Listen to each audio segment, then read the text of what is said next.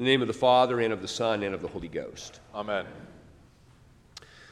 The woman of Canaan in our gospel today is one of two Gentiles in the Gospels whose faith Jesus calls great.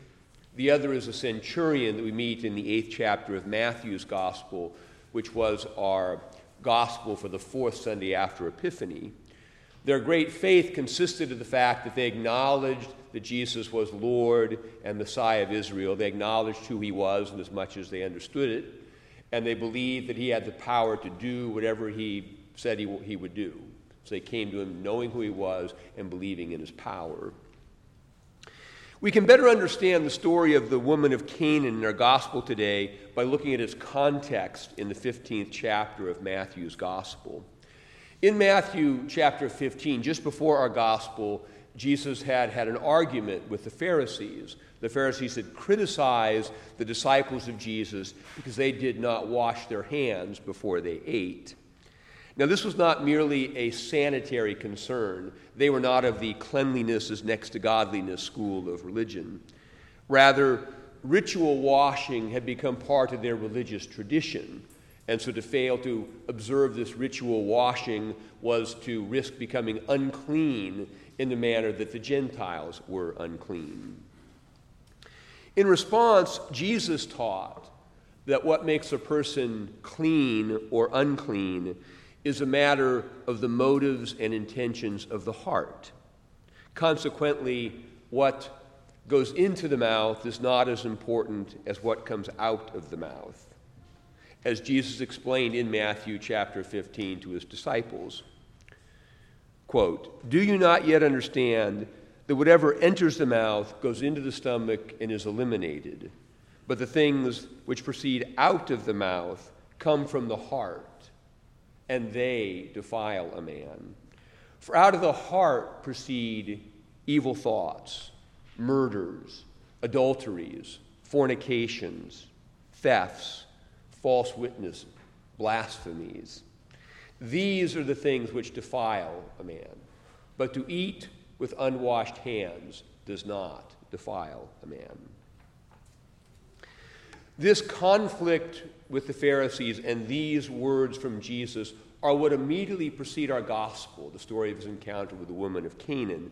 And the two are connected in Matthew's uh, gospel. The Pharisees were seen as righteous, but they opposed Jesus. The woman of Canaan was seen as a Gentile dog, but she put her faith in Jesus.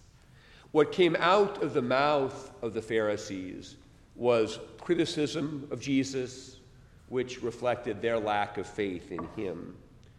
What came out of the mouth of the woman of Canaan was a confession that Jesus is Lord and words of faith and words of trust. So, in the context of the words of Jesus, who is clean and who is unclean? The gospel thus provides an illustration of what the tradition calls, quote, justification by faith. As Romans says, quote, if you confess with your mouth the Lord Jesus and believe in your heart that God raised him from the dead, you will be saved. For with the heart one believes unto righteousness, and with the mouth confession is made unto salvation. For the scripture says, Whoever believes on him will not be put to shame. For there is no distinction between Jew and Greek. The same Lord over all is rich to all who call upon him. For whoever calls upon the name of the Lord shall be saved. The woman of, of Canaan was a Gentile. She was outside of God's covenant people.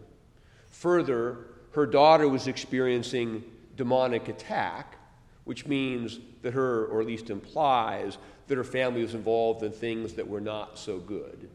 So, bad background and bad behavior. But she confessed with her mouth that Jesus is the Messiah, and she put her faith and trust in him. Jesus accepted her prayer, which means he accepted her, and he healed her daughter. She was saved by faith. Her words of faith are enshrined in our liturgy, but we see her humility and we raise it a notch. She said that even the dogs were worthy to eat the crumbs, and we say that we're not worthy even of that. Makes us downright proud of how humble we are. The point is that the liturgy trains us to approach God with the right attitude, not an attitude of entitlement that seeks a reward for our behavior, but an attitude of faith and trust that acknowledges our sin, but also trusts in God's goodness and believes in the power of God to cleanse us from all sin. The doctrine of justification by faith has been misunderstood and misused, especially in modern times. Some have taught it as a sort of transaction. There is some moment in time when a person came to faith. And based on that moment in time when a person came to faith, the person received a sort of insurance policy that guaranteed against hell and promised heaven, no matter what that person subsequently did. And this error tended to be coupled with a general separation of faith from life. Thus, one could hold one's faith safely in one's heart and mind in a way that separated it from the way a person actually behaved at work, rest, and play. Under the cover of these errors, the woman of Canaan was saved and can now return to life, assured that nothing she subsequently did could ever imperil her salvation. These errors are exposed when we shift our analogy from transaction to relationship and communion. To confess Jesus as Lord and to put one's faith in him is to enter into relationship with him, or more uh, specifically, a relationship with the Father through him in the Spirit. And this new relationship will begin a process of growth in which we leave behind progressively our former unclean selves and take upon ourselves progressively our new identity as children of God. We keep coming back to God with repentance and faith, and He keeps cleansing us and giving us the grace we need to live in a new way. This process of growth is what we continually refer to as the life of prayer. Thus, faith is not a thing we did at some past moment in time. Faith is a growing attitude of trust.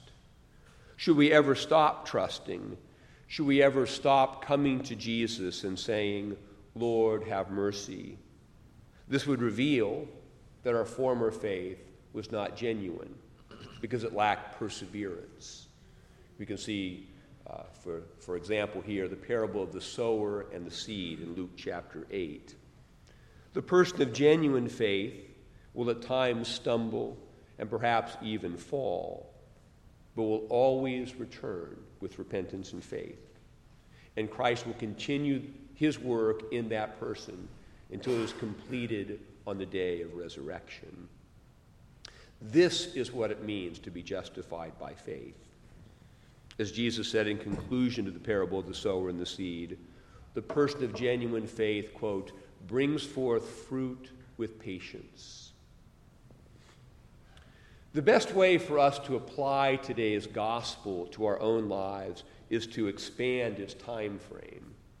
The tradition sees the woman of Canaan as an example of perseverance, but in temporal point of fact, she persevered for maybe all the 15 or 30 minutes. But let us assume that each movement in the story corresponds to years in our lives. Thus, we come to Jesus and say, Lord, have mercy on me. We make some request of him. We let him know what we want.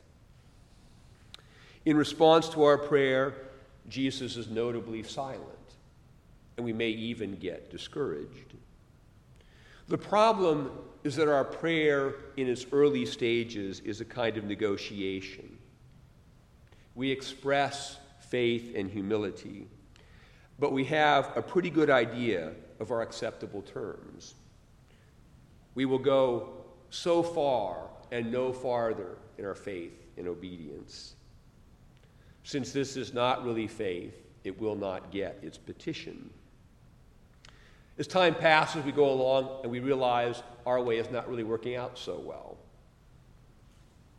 So our posture changes. We begin to develop a genuine humility. Our prayer changes from negotiation to worship. We fall down flat on our face before Jesus and say simply, Help me.